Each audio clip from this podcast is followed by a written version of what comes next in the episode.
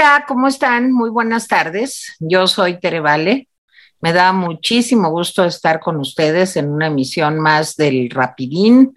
Hoy es 19 de abril del 2022. Para mí es un día inolvidable porque sería el cumpleaños de mi mamá.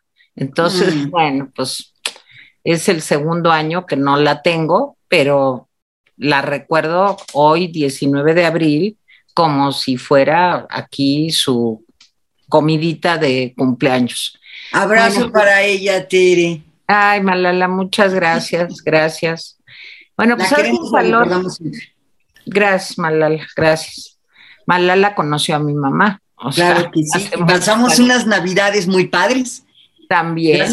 también Yo también conocí a tu mamá, aunque nunca pasé navidades. ¿Eh? Jaime también. A mí no me invitaban a las Navidades, pero sí conocí a tu mamá y la verdad es que era una gran persona. Tu charrita negra. Era una charrita negra, chaparrita, pero poderosa. Poderosa. muy valiente y muy inteligente. De veras, pues, ay, cómo la extraño.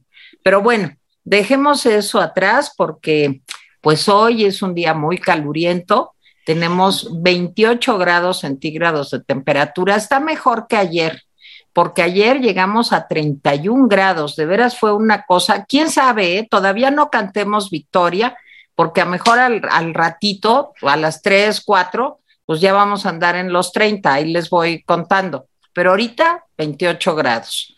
Y estamos listos los rapidines para estar con ustedes durante la próxima hora, hora y piquito, pues para platicarles todas las barbaridades de hoy, porque eso sí, un día tranquilo, que no pase nada o que haya buenas noticias, no, no hay.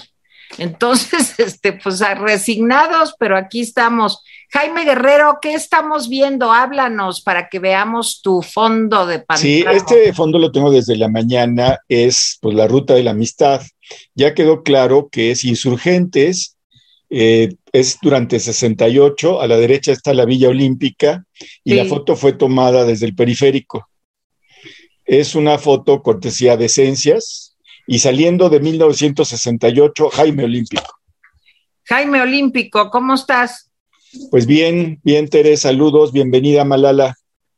Eh, gracias, Jaime.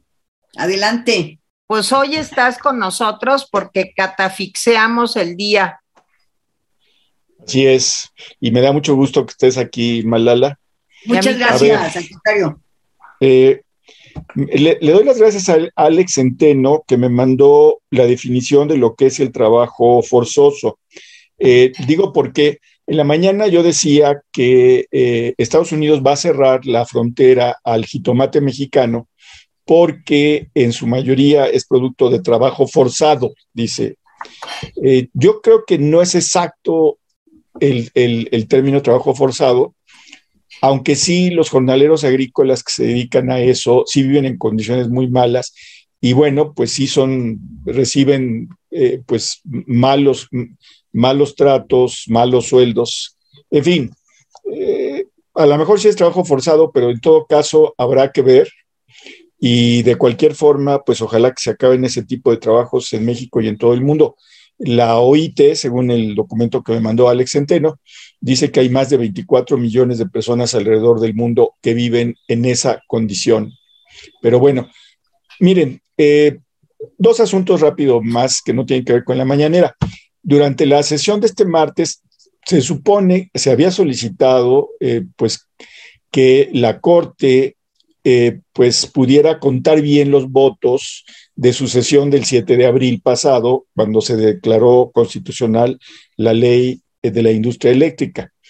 Porque según las cuentas de muchos, entre ellos las mías, que ya oí el, el video y en efecto son 8 contra 3, no 7 contra 4, la ley debió haberse considerado eh, eh, inconstitucional, porque sí había ocho votos en dos partes de las cuatro que se analizaron que eran inconstitucionales. Pero bueno, pues no. Eh, la Corte simplemente eh, preguntó si estaba, si se aprobaba el acta de la reunión del 7 de abril y no quisieron entrarle al asunto. No es casual que en la mañana el presidente pues prácticamente pues hubiera advertido que no se valía hacer eso. Pero bueno, sobre el clima que hablaba Teresa, hay unas cosas bastante graves. Eh, las condiciones de sequía en toda Norteamérica, no solamente en, México, pero en, México también, en toda Norteamérica eh, y en México representan más del 80% del territorio nacional. ¿sí? Tenemos dos sistemas de alta presión que han generado pues tiempos despejados y altas temperaturas y falta de lluvias. Hay una categoría que se llama anormalmente seco, que es como uno llega a la quincena, al final de la quincena, no, no es cierto, pero casi, digamos, anormalmente seco, es decir, que los parámetros de sequía exceden, eh, digamos, los normales. En esa condición están porciones de Nuevo León y Tamaulipas, así como Guanajuato, Hidalgo, centro de Veracruz, Puebla, Tlaxcala, Oaxaca, Chiapas y, adivinen cuál, Ciudad de México. Ciudad de México está en pues esa, esa condición. Y según una investigación de transparencia y el CIDE, México es menos transparente, las instituciones de gobierno en México son menos transparentes en 2021 que en 2019.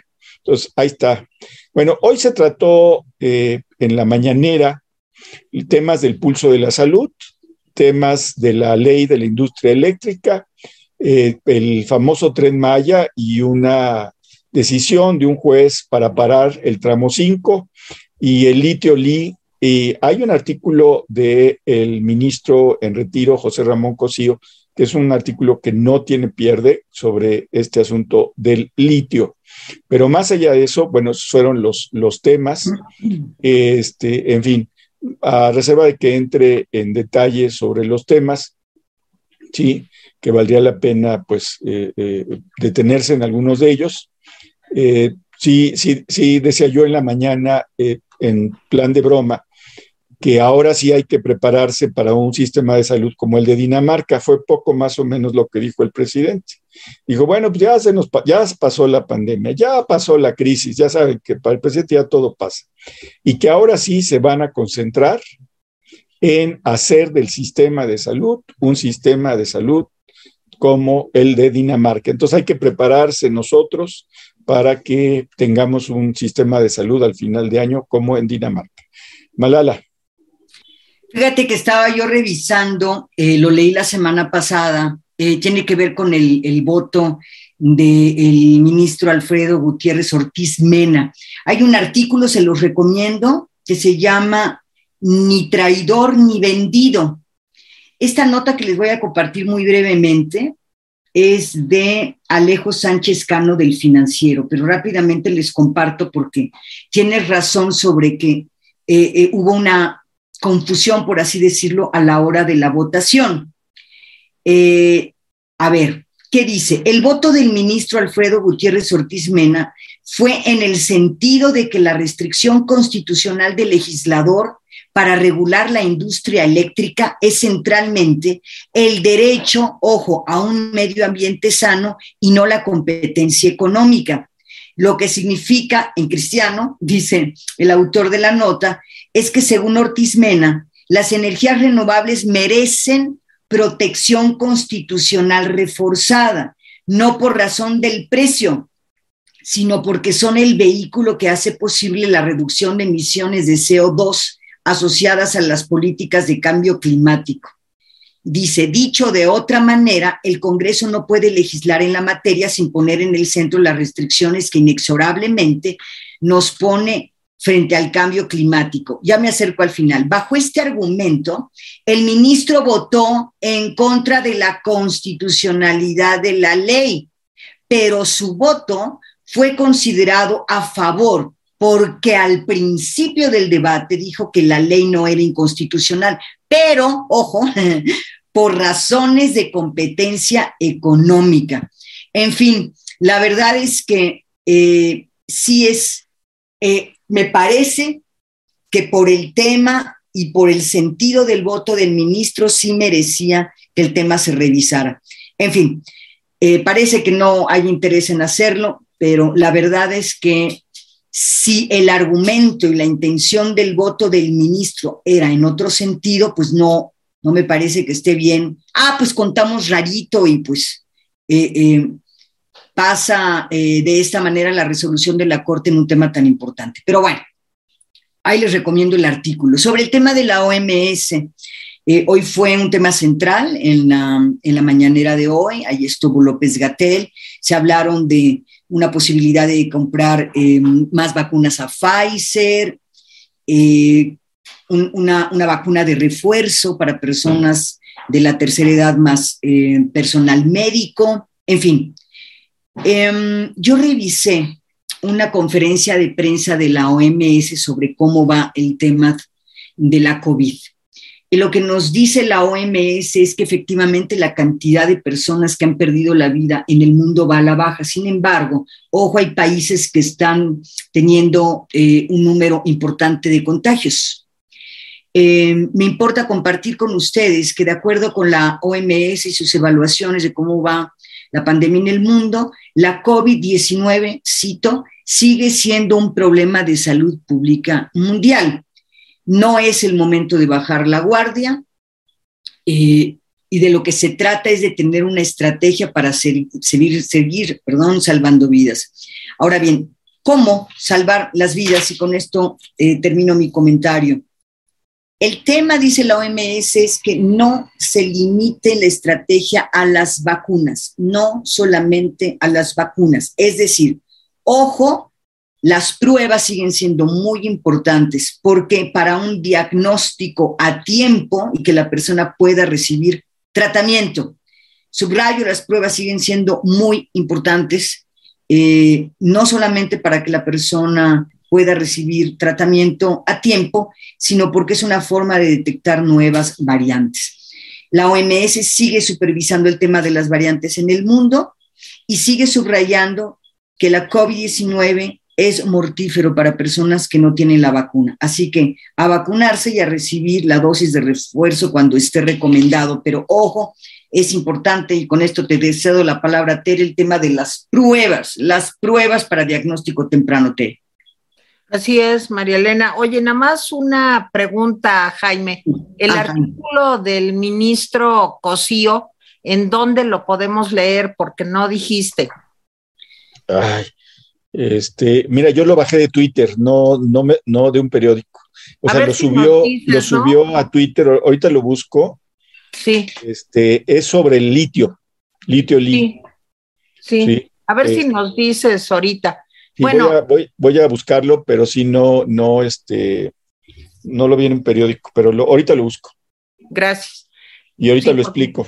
Ok, bueno, este, seguimos con el tema del COVID. Yo ayer estuve viendo las, las estadísticas de Johns Hopkins y les quiero decir que en Estados Unidos, ayer que fue lunes, y que bueno, ya saben que los lunes vienen a la baja los contagios y la estadística, pues en todo el mundo, ¿eh? no solo aquí, pues fíjense nomás que hubo siete mil y pico de contagios en Estados Unidos. Y aquí en México ayer hubo mil contagios y nueve fallecimientos.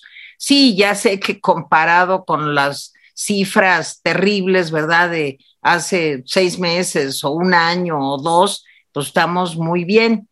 Pero creo que lo que dice Malala y lo que dice la OMS es muy importante. O sea, no solamente es que estemos vacunados, sino hay que tomar una serie de medidas, el lavado de manos, la protección con el cubrebocas. Hoy en España, por primera vez en muchos años, ya se puede entrar a lugares cerrados sin cubrebocas.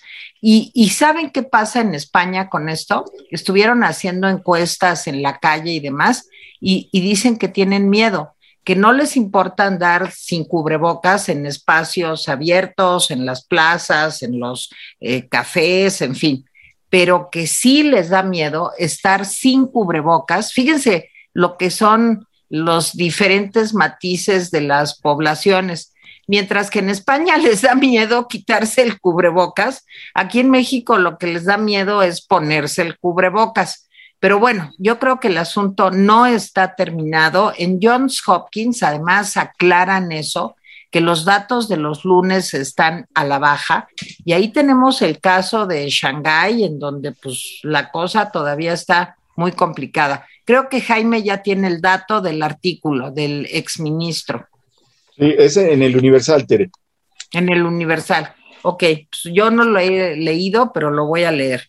Bueno, miren, a mí hay otra cosa que me dio un poco de miedo el día de hoy y es esto de que Marcelo Ebrard, pues ya saben que se la ha pasado de viaje hablando con India, porque en este país que está gobernado también ahora por un ultrapopulista, pues resulta que tienen comal y metate y entonces ya dijeron que se van a establecer en Bombay, que va a haber un consulado en Bombay, eh, pues para poder estar en contacto con todas las los grandes laboratorios y fábricas de India para oncológicos, vacunas, dijeron varias cosas, ahorita les digo qué más, para producir insulina, para producir inmunoterapias, medicamentos oncológicos, en fin. Yo no tengo nada en contra de India, ni mucho menos. Eh, nada más que sí creo que sería importante que en México volviera a funcionar COFEPRIS eh, COFEPRIS era eh, pues el órgano en donde se definía si un medicamento estaba bien o mal, si pasaba por todos los requisitos de investigación que tiene un medicamento para poder ser de consumo humano. Hagan de cuenta como la FDA en Estados Unidos. COFEPRIS, pues ya ven que al modo de esta administración, pues ya pertenece a la 4T, o sea, ya no es un órgano independiente, sino obedece a los intereses del presidente López Obrador, para decirlo claro. Y entonces, pues aprueban todo, aprueban todo lo que les conviene aprobar. Sí me da un poco de miedo que todos estos medicamentos pues cumplan con los, eh, digamos, principios básicos para que puedan ser utilizados sin peligro para los humanos. Y hablando de COFEPRIS, me paso ahora a otra CO, me paso a COFESE, porque ya saben que este Instituto de la Competencia, eh, pues fue duramente atacado hoy también por el presidente López Obrador. Dijo que no, que el Instituto de Competencia, la COFESE, que no defiende al pueblo, que más bien lo único que defienden es a los intereses privados, que se ve que son los grandes enemigos de López Obrador y que todo lo están haciendo nada más para favorecer los intereses de los extranjeros, o, y que van en contra de los intereses legalmente constituidos aquí en México. Y, en fin, eh, COFESE, pues como la cree y como muchos otros órganos autónomos, digamos, pues digamos que ya no existen, no, no hace falta que los desaparezcan por obra y gracia de un decreto o por obra y gracia de una iniciativa aprobada o no es que el presidente los va cooptando, los va cooptando hasta que hacen lo que él quiere.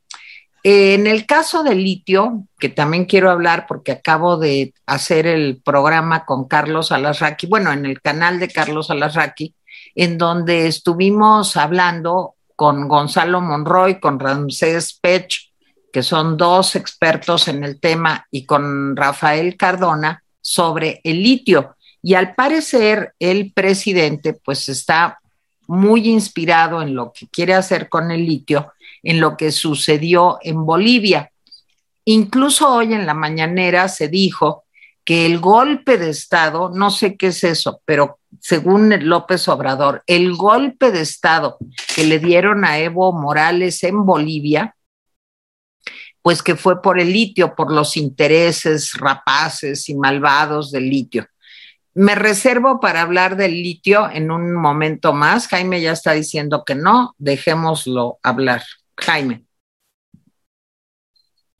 No te oyes. No dijo, no dijo exactamente eso el presidente. Dice, dijo, pues dicen que el golpe de Estado fue por el litio, pero yo no lo sé, dijo el presidente, así como filosófico, ¿no? O sea, no, no, no, no se metió. Y la, y la verdad es que sí hubo un golpe de Estado por el litio en Bolivia, eso, eso sí pero si no mal recuerdo fue en la década de los ochentas. No, Exacto. No, no, no, no, recientemente. Eh, ah, eh, eh, yo, yo me acuerdo porque pues era, estaba de moda dar golpes de Estado en, en, los países de América Latina. No es reciente ese, ese golpe de Estado y creo que el presidente simplemente lo soltó pues para darse, ahora sí que caché de izquierda, que no tiene. Pero bueno, a ver, de lo del pulso de la salud yo quiero destacar varias cosas. Primero, el gobierno está llevando a cabo un proceso de federalización de la salud. ¿Qué significa federalización? Significa lo siguiente, que un Estado le entrega todas sus instalaciones médicas al gobierno federal. Hagan de cuenta eh, Nayarit, que es el caso con el que se inició, le dice, mira, aquí están mis hospitales, aquí está mi personal médico, aquí está eh, mis clínicas, aquí está mi stock de medicamentos, aquí está el equipo médico, ya es tuyo, gobierno federal. Y en ese momento el gobierno federal ya no tiene la obligación de darle recursos a ese estado, a Nayarit o a cualquier otro, porque ya toda la parte de salud es del gobierno federal. ¿sí? Entonces, ya van 14 estados que se suscriben a ese proceso de concentración. Es importante señalar que el presidente dice que los trabajadores van a tener sus derechos a salvo. Vamos a ver si es cierto, porque siempre ha sido eh, pues seguramente Malala y Tere han oído aquello de que se van a fusionar el ISTE y el Seguro Social y, las, y todos los hospitales del sector salud y que va a haber un solo servicio, etcétera. Y ya saben que cuando esto sucede, pues los primeros que se alebrestan pues son el personal de salud, porque los sueldos son diferenciales y las prestaciones también. Entonces, lo que eh, dice el presidente que no se van a perder nada de esos derechos de los trabajadores. Vamos a ver si es cierto, porque ahí, pues, en algunos casos tienen eh, más derechos en algunos estados que en otros estados. Entonces, ese es lo primero, la federalización de los servicios de salud. ¿Qué tengo que decir sobre eso? Yo lo que tengo que decir es que es una estupidez. ¿Por qué? Porque no es eficiente en un país tan grande y que tiene muchos problemas de comunicación, uno se imagina que no, pues hay carreteras, pero no tiene suficientes carreteras y sobre todo los lugares que no son las capitales de los estados o de los municipios grandes. Yo creo que cada estado tiene que eh, pues planear su estrategia de salud de acuerdo a sus condiciones, ¿sí? Pero aquí hay un problema que tiene razón el presidente, hay mucha corrupción. Eso es cierto, eso sí es cierto. Entonces, otra vez el presidente nos dice, hay corrupción, hay que matar al niño, meterlo al pozo y cerrar el pozo. Pues no, lo que hay que hacer es un sistema que nos permita vigilar que los estados se gasten el dinero bien en los temas de salud. Eso sí lo podemos hacer. Y eso lo podemos hacer a través de la Auditoría Superior de la Federación si le damos dientes y garras. Entonces, ya van 14 estados que se van a, federalizar. Segundo tema de esto, que ya no va a haber cuadro básico, sino que todos los medicamentos que se necesiten van a estar en una especie de supercuadro de medicamentos. Esa es una apuesta complicada. Complicada porque les voy a decir, hay enfermedades, el cáncer, de acuerdo, que se haga eso, pues, pero hay enfermedades muy especializadas que requieren tratamientos muy caros. Y yo no creo que eh, pues el sistema de salud mexicano aguante la, la promesa del presidente de que va a haber medicamentos para todos. No lo creo, de veras, no lo creo. Digo, qué buen propósito y ojalá yo me equivoque y si se pueda, pero la verdad es lo dudo. El tercer tema que quiero tocar es lo que dice López Gatel. Dice López Gatel que él nunca se opuso a que los menores de edad tuvieran vacuna. Y uno dice, ¿qué? ¿Cómo? ¿Cuándo? O sea, este es nuestro Hugo López Gatel, lo cambiaron de universo, porque ahora resulta que ya van a vacunar a los niños de entre 5 y 11 años. A regañadientes han estado bajando la edad y ahora ya de 5 a 11 años. Y dice, yo nunca me opuse a eso. Hijo, tenemos grabaciones en donde dijo que no era conveniente, que todo, ese choro que se, que se echaba. Bueno. Que era quitarle la oportunidad a una persona. Exacto, de la exacto, exacto. Bueno, y resulta que eh, este, es eh, de 5 a 11 años, ¿cómo van a llegar las vacunas? Bueno, a través del mecanismo COVAX, y si no llegan, pues vamos a hablar con Pfizer, dice, y si no llegan por Pfizer, pues ahí tenemos las, la Chinovac, y si no, pues la vacuna cubana. Ah, sí. no nos vamos a casar con una marca, no, pues ya nos, ya nos dimos cuenta que no se van a casar con ninguna marca. En fin, eso es lo que quería yo señalar de la mañanera, de la parte de salud, que me parece que están echando, bien lo dijeron mis compañeras, están haciendo demasiadas cuentas alegres con eso de que ya vencimos a la pandemia. Y déjenme decirles otra cosa. Yo creo que están mintiendo las cifras. Les voy a decir por qué. Yo sigo todos los días las cifras de eh, pues, los muertos, los, eh, los, los, curados, los contagios, etcétera. Y les voy a decir que el gobierno federal suspendió la publicación de cifras jueves y viernes santo. Y cuando lo volvió a publicar, resultó que al número de contagios y al número de muertos solamente se habían sumado los de ese día. Quiere decir que hubo un milagro de Semana Santa. El milagro de Semana Santa es que jueves y viernes santo nadie murió y nadie eh, eh, se enfermó. Y si murieron, pues han de ver eh, pues resucitado porque no los contaron. Entonces, perdón, pero no lo creo. Yo creo que están haciéndonos trampa, sí, con los números. Sí, ya no, no, no me refiero a los números excedentes, sino a los números que están dando todos los días. Bueno, y una buena noticia es que el gobierno de la Ciudad de México ya va a poner el segundo refuerzo, es decir, la cuarta dosis de vacuna para las personas mayores o que tengan comorbilidades. Este, pues yo sí me la voy a, poner porque eh, pues yo tengo asma, soy, soy adulto mayor y sí voy a ir a la clínica a ponerme la cuarta dosis, que es el segundo refuerzo eh, con AstraZeneca. Entonces vale la pena. Me llamó la atención porque eso lo está haciendo el gobierno de la Ciudad de México y no entendí que lo estuviera haciendo el gobierno federal. Pero bueno, eh, Malala. Bueno, yo me quiero referir en esta última intervención eh, sobre el tema del litio. sabemos que pues ya pasó fast track en el Senado de la República, por aquí tengo el la nota, eh, ya se empujó la minuta aprobada anoche en San Lázaro para declarar la utilidad pública de litio y dar forma a un órgano público para su administración. Eso es lo que está ocurriendo en el Senado. Ahora, hay mucha información sobre por qué es importante el tema del litio y lo voy a vincular con un tema que también va a abordar Tere, que es el asunto de Bolivia. Bueno, sabemos que eh, es uno de los metales más codiciados el litio. Se usa para la producción de baterías recargables para teléfonos móviles, teléfonos celulares, computadoras portátiles, cámaras digitales, vehículos eléctricos.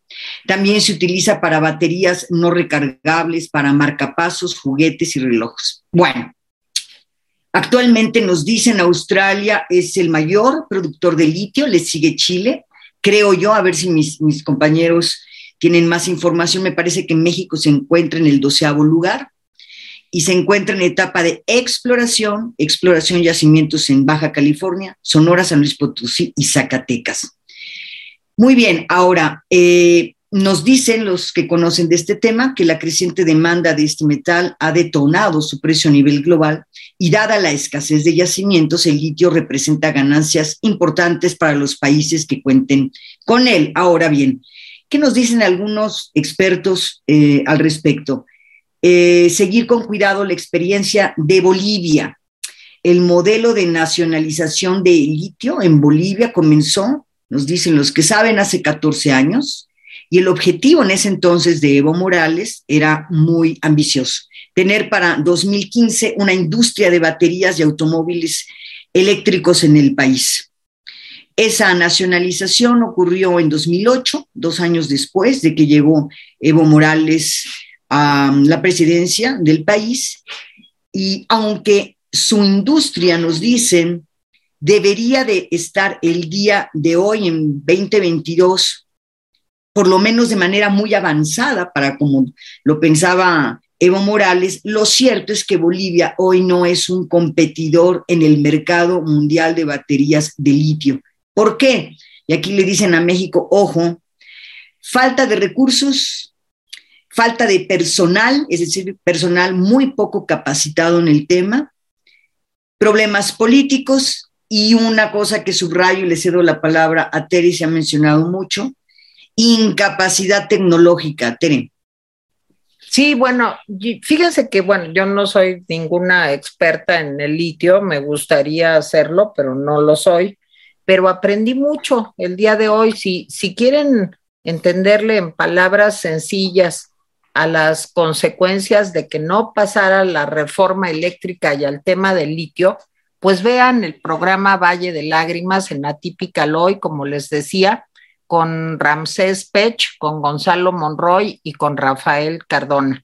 De verdad que fue muy interesante oír el punto de vista tecnológico, digamos, de, expertos en el tema y también escuchar el punto de vista el análisis político de Rafael Cardona.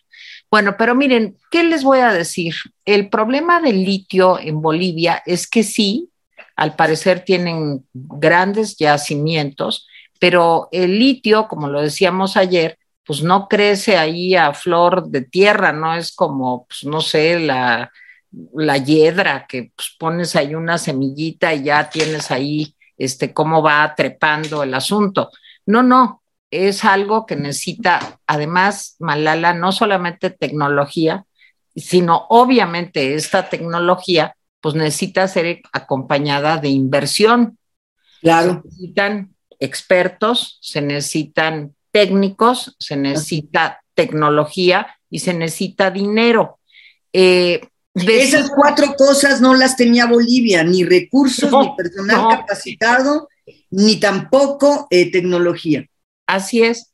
Y lo que dice Rafael Cardona, y, lo, y estuvieron de acuerdo los eh, expertos en el tema, es que va a ser como tantas empresas mexicanas, como se acordó él de una de Cordemex, los que son mayorcitos como yo, se van a acordar que era una empresa que dice que exportaba y no sé qué, el Enequén estaba en Yucatán y bueno, era la gran cosa. Y de pronto pues desapareció y desapareció no solo por avances como las fibras sintéticas que terminaron con eso, sino además por la ineficiencia. O sea, había un chiste en mi época que decía, si tú quieres que algo no funcione, crea una comisión y dáselo al gobierno. Y, y de veras, pues así está pasando y así pasó y así pasará. Entonces, a mí lo que me preocupa mucho es que esto del litio, que efectivamente podría ser una fuente de un, eh, para un ingreso, digamos, para México importante, pues suceda lo mismo que en Bolivia. En Bolivia eh, estuve revisando también imágenes para estudiar para el tema y pues les quiero decir que está todo destruido, aquello que podría haber sido pues una industria digamos, importante para este pueblo, eh, que es, como ustedes saben, Bolivia, pues un lugar, digamos, que ha atravesado por muchas penurias económicas, sin salida al mar, e-, etcétera, etcétera. Entonces, bueno, creo que deberíamos más bien de fijarnos en ese ejemplo. Y lo que ayer dijeron los partidos de oposición en medio de todas las trifulcas que se armaron en la sesión de lo del litio, es sí, qué bueno, pues nadie está discutiendo que el litio, ya lo dice la constitución, pues sea un recurso nacional, por supuesto, igual que el petróleo, igual pues que, que todo lo que está en el subsuelo. Nada más que se necesita inversión, Y esa inversión, pues sería mejor, ¿verdad? Porque si no, ¿de dónde va a salir? Ahora que vamos a tener un sistema de salud como el de Dinamarca, de acuerdo al pronóstico que hace Jaime, después de escuchar a López Obrador, pues de dónde va a salir ese dinero para de veras hacer una industria eh, pues eficiente, competitiva, eh, que tenga tecnología de punta, que tenga expertos, conocedores. Pues miren, aquello que se decía hace muchos años de la economía mixta, yo creo que es algo maravilloso. Deberíamos de la parte del sector privado y la parte del, del, Estado que le corresponde, pues trabajar juntos y ver si así salimos de una situación tan terrible como la que estamos viviendo, porque sí la estamos viviendo, eh, sí estamos viviendo un problema grave de desaceleración económica, de inflación, eh, se tienen que generar más empleos, se tiene que generar inversión, en fin, pero con este tipo de medidas, pues lo que se hace es ahuyentar cada vez más a la inversión privada y a la inversión extranjera. Entonces, esto dice el presidente que es ser vendepatrias. Pues yo he de ser traidora a la patria y vendepatria también y todo lo que digan, porque pues yo sí creo que necesitamos inversión, que necesitamos generación de empleo, generación de riqueza y que hasta ahorita la única forma que se ha encontrado en el mundo para redistribuir la riqueza es a través de, uno, mayores impuestos, que paguen más impuestos los más ricos. Dos, que se formalice la economía. No es posible que México tenga un 60% de la población en la economía informal. Y tres, inversión productiva, generación de riqueza, generación de empleos. Y nada de esto se ve en el horizonte. Entonces, pues estamos en un momento difícil, en una coyuntura económica seria, y en el horizonte lo único que se ve es los berrinches del presidente, esto que no quiero dejar de mencionar hoy también, esto de mostrar a los eh, diputados que votaron en contra de la reforma eléctrica como traidores a la patria. Me parece una cosa gravísima que pone en riesgo su vida, su integridad física. Y ayer lo dijo Leonardo Curcio y creo que lo dijo muy bien. Si le pasa algo a alguno de los diputados que van a ser mostrados en el muro de la ignominia, que va a haber carteles con su cara, como la que mostraron ayer de Salomón Chertorivsky, diciendo traidores a la patria, pues si les pasa algo a estos diputados, pues el responsable va a ser el presidente, porque el presidente, pensábamos anoche en el programa de ayer en la noche, Jaime y yo, que hoy iba a decir, si cupiera un poco de sentido común, que iba a decir en la mañanera, le ruego a Morena o le pido a Morena o le ordeno a Morena, pues que deje esa campaña que es eh, pues muy peligrosa para la integridad física de todos los diputados que votaron en contra. O la pregunta es, ¿no se puede pensar distinto del presidente porque en ese momento eres traidor a la patria? Pues perdónenme, yo soy traidora a la patria totalmente, porque no pienso igual que él. Jaime. El presidente tiene un discurso esquizofrénico, porque por un lado dice, aquí eh, todo el mundo es libre de opinar, pero quien no opina como él, pues es traidor a la patria, entonces no todo el mundo es libre de opinar. Eh, ese es un, signo. Luego otro, eh, dice, son bienvenidas las empresas de este, Estados Unidos y Canadá a pero si tú apoyas a las empresas de Estados Unidos y Canadá, eres un traidor a la patria. Otra vez el discurso esquizofrénico. Bueno, por último, tres temas. A ver, la Suprema Corte de Justicia rebotó el, pues el recurso de la COFECE en para eh, la ley de la industria eléctrica. COFECE había puesto un recurso, eh, la Suprema Corte lo sobreselló porque dijo que, pues, que, pitos toca ahí COFECE, que no tiene nada que hablar. Y eso, en términos concretos, pues yo creo que era cuestionable, pero pues la Suprema es la Suprema de Toronja. Y también eh, un recurso de Colima que iba en el mismo sentido del medio ambiente y por supuesto, dijo el presidente, Nanay no tiene tampoco ningún interés en el asunto y lo rebotó. Entonces, pues ya ese asunto de la ley de la industria eléctrica está consumado, pero, pero, fíjese que esta es una cosa muy interesante. Sí, no se declaró inconstitucional la ley, pero hay partes de la ley que no fueron eh, aprobadas por los ministros, ¿sí? O sea, no es constitucional del todo, pero no es inconstitucional. La dejaron en un limbo. ¿Y saben qué va a pasar con ese limbo? En el momento en que votaron siete en contra de, la ley, lo que va a pasar es una lluvia de amparos contra la ley de la industria eléctrica que van a ser resueltos por el Poder Judicial. Mm. si te toca un juez que a todo dar ve las cosas como, pues, como los opositores, pues la va a aprobar, te va a aprobar tu amparo. Y aquello va a ser terrible, terrible porque se va a paralizar esa cosa, se va a paralizar las revisiones, etcétera. Bueno, y por último, lo del litio li. A ver, dice José Ramón Cosío una cosa muy cierta, ¿eh? Dice, a ver, el artículo 27 constitucional dice que pues, lo que hay en el subsuelo este, pues es de la nación, pero la nación podrá concesionarla. Hay cosas, dice él, que no se concesionan pero resulta que en la Constitución no se menciona dentro de esas cosas el litio, el uranio sí. ¿Tú te acuerdas de la empresa Uramex, Tere? sí, me acuerdo. ¿Para, qué, Ir, ¿para qué ir con, lo de los cordeles, con Cordemex, si nos podemos de esta empresa Uramex, que se supone iba a ser la parte del Estado que iba a encontrar, hallar, explotar el uranio? Quizá para qué lo queríamos, pero bueno. Entonces, resulta que fue, pues, no dio nada, se le metió mucho dinero y no dio nada.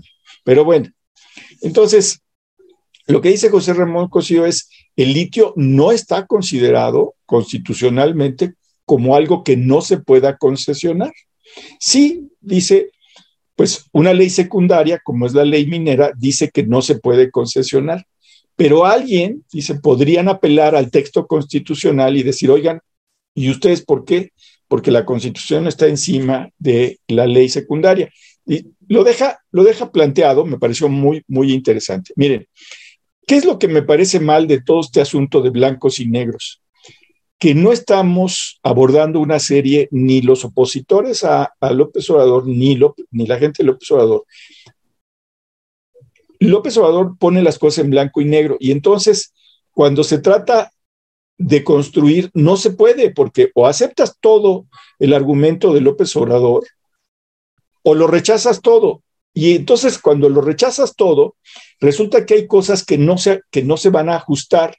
Por ejemplo, sí creo que las empresas que están haciendo trampa deben ser puestas trampas, por ejemplo, en, en el autoabasto, sí deben eh, pues ser llamadas al orden y pues hacerlo bien. Sí, sí creo que es necesario ver hacia el futuro en términos de energía eléctrica. Yo sí creo que el CFE se tiene que modernizar, yo sí lo creo, pero el gran problema es con qué billete. Dice el presidente que a finales de año todas las hidroeléctricas van a tener turbinas nuevas. Pues qué bueno, va a ser un adelanto, qué bueno que va, va a pasar eso. Pero me parece que ni la reforma constitucional del presidente permitía abordar temas eléctricos con vistas al futuro, ni el rechazo a la reforma constitucional se detuvo en esas cosas. ¿Por qué? Porque no hay manera de entenderse con él.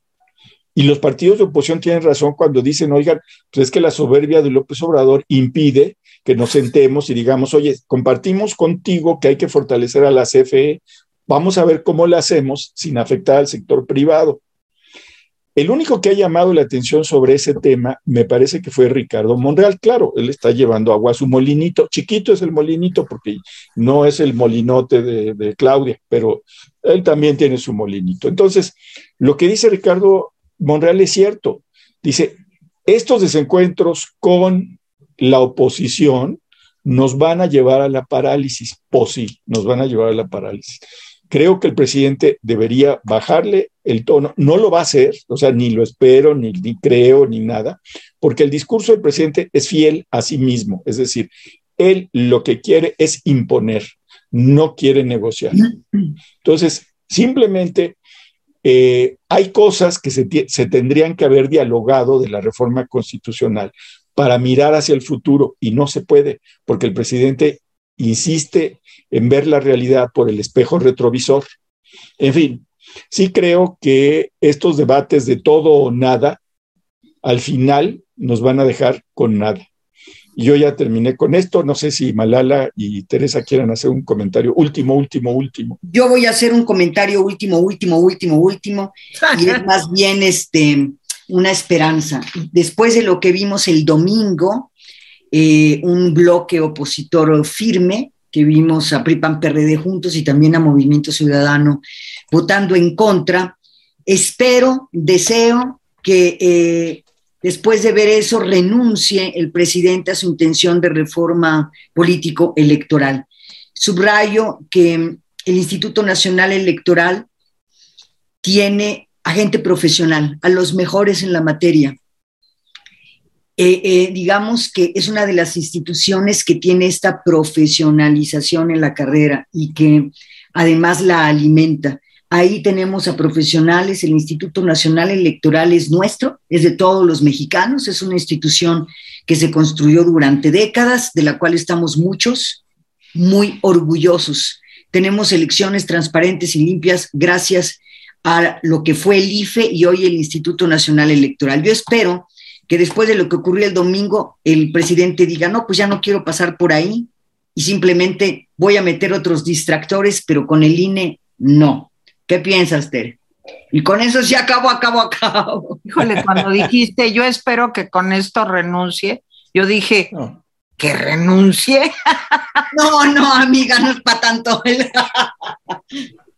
No, no, no creo, ¿verdad? No, pero ¿sabes qué, Malala? Él ya dijo que sí iba a mandar la reforma electoral y la reforma de la Guardia Nacional. Sí, ya lo sé, pero yo espero que, que sea algo así como... como lo del domingo, como lo del domingo.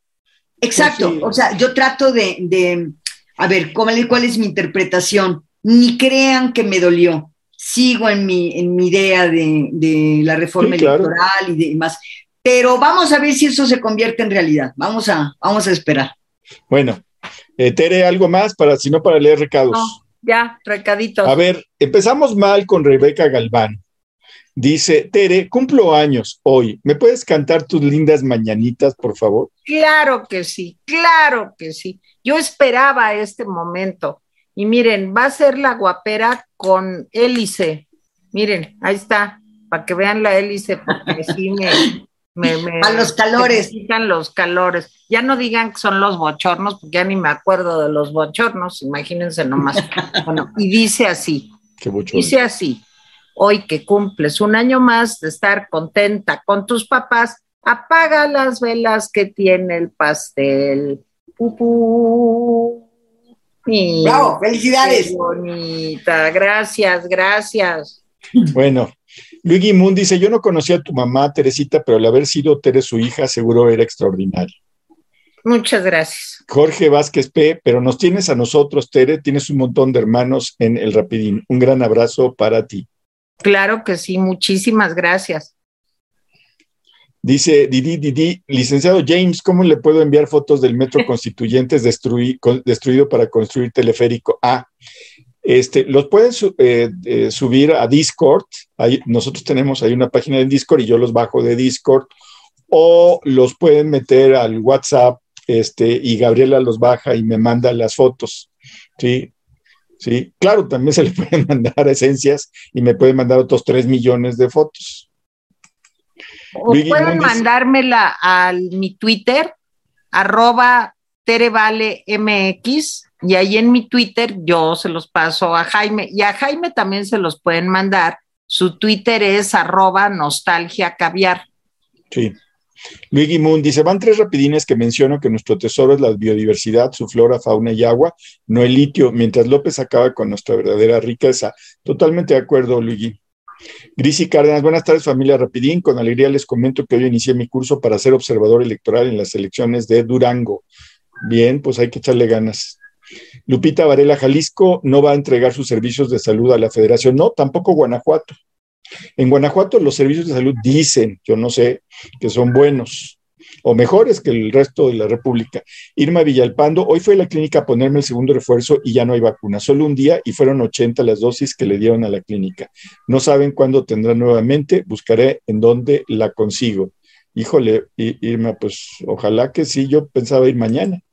José Carlos Pérez, así es, los momentos de más racismo nunca antes vividos en el país, hoy fomentado desde el púlpito del palacio, generando odio y separación de este bello pueblo mexicano. Ya atacaron a una diputada del PAN, por cierto.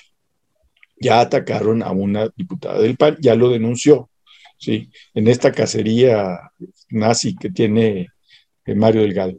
Junuen pregunta, señora Tere Malala y Jaime, ¿qué opinan de lo que dijo el peje sobre que son chicanadas la revisión de los trailers en la frontera? Por favor.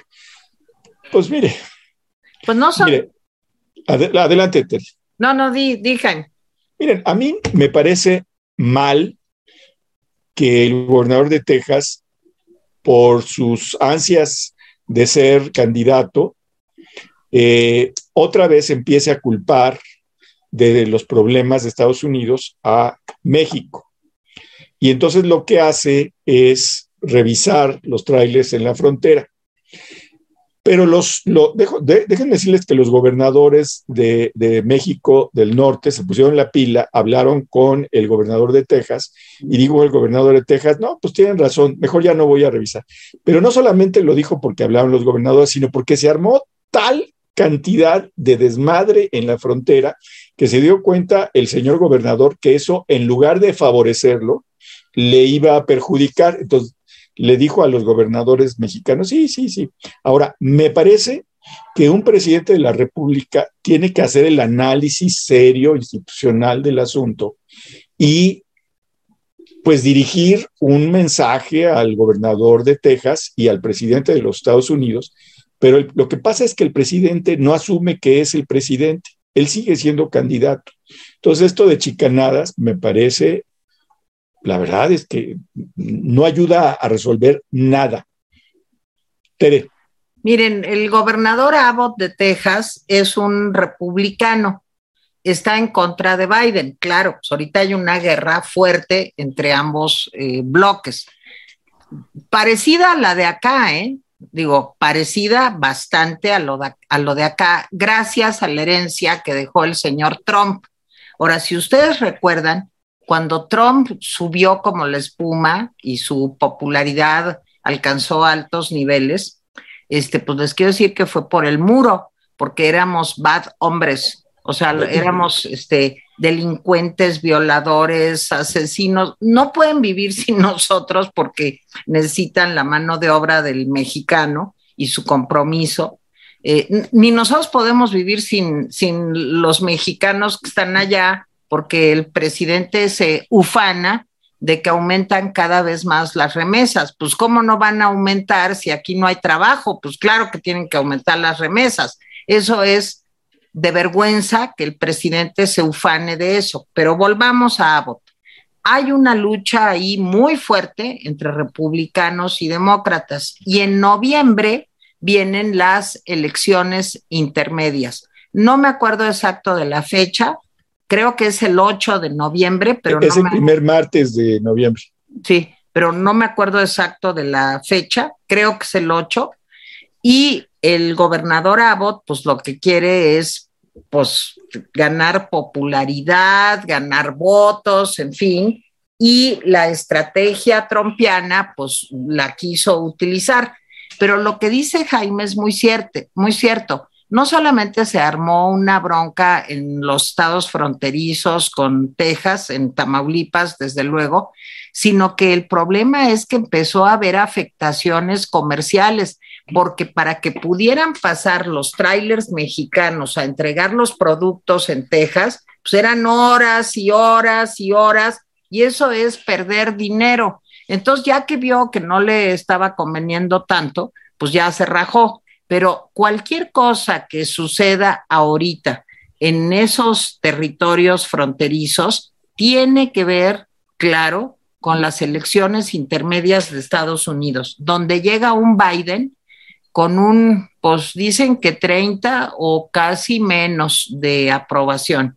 Nada tiene que ver ¿eh? la aprobación con la eficiencia, nada.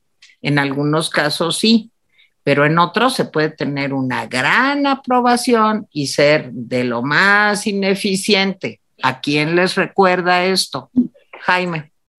Bueno, pues sí. Manuel Licea dice, recuerden Uramex, el ejemplo que yo ponía, nunca produjo un gramo de uranio, va a ser lo mismo con Litiomex. Eh, Rosa Franco Bautista, hola, buenas tardes, rapidines. Aquí hemos pensado que si pones esos carteles les iremos a poner flores dándole las gracias por votar en contra. Pues sí, ojalá, pero ¿saben qué? Luego, eh, o sea, es que eh, está mal de, entrada, está mal, o sea, es persecutorio, es peligroso, es una es, le pones un blanco a, estas gentes, le pones un blanco a estas ¿Sabes que una amiga me decía anoche, les comparto, Malala Jaime, que deberían de sacar los partidos, entonces, las fotos de los diputados que votaron a favor. ¿Para qué? No, no, no, no contestas, no contestas una canallada con otra. No contestas una otra, nunca. No, lo que hay que hacer es denunciarlo ante las instancias internacionales como un acto de persecución peligrosa, que, es finalmente lo que es. Bueno, pues este, hoy Gabriela no me mandó muchos recados, este, pues esos fueron los recados que me mandó. Este, yo le doy las gracias a Malala por acompañarnos en martes, ¿sí? Y le doy las gracias a Tere por acompañarnos en martes. Y en miércoles, jueves, viernes y pues Yo los acompaño generalmente. Pero nos acompaña al PAN, nos quiere acompañar al PAN. Exacto. Oigan, una cosa de, último minuto que quería comentar, yo ahora sí me despido. Mario Maldonado, ustedes saben que casi nunca se equivoca, o, no me... La verdad es que es muy, muy preciso. Anuncia que en los próximos días saldrá el fiscal Gers Manero, que ya perdió la confianza del presidente eh, López Obrador. En serio, en serio, en serio. A ver si se cumple. A ver si se pues cumple. Ahí en el enésimo informe, ahí estaba en primera fila, pero. Lo sé, lo sé, pero como Maldonado de verdad es muy certero. Con la señora Sánchez Cordero. Pues sí. bueno, chicos, gracias. Bueno, nos vemos, nos vemos mañana. Digo, nos vemos hoy a las nueve de la noche. Sí, le voy a hacer propuestas indecorosas a Teresa eh, en un rato. Y, sería un milagro que alguien me hiciera una propuesta indecorosa. Sí, de, cambios de horario. decorosas. de cambios de horario, pero bueno, este, a las nueve nos vemos. Eh, cuídense, gracias, hasta luego. ustedes, bye bye.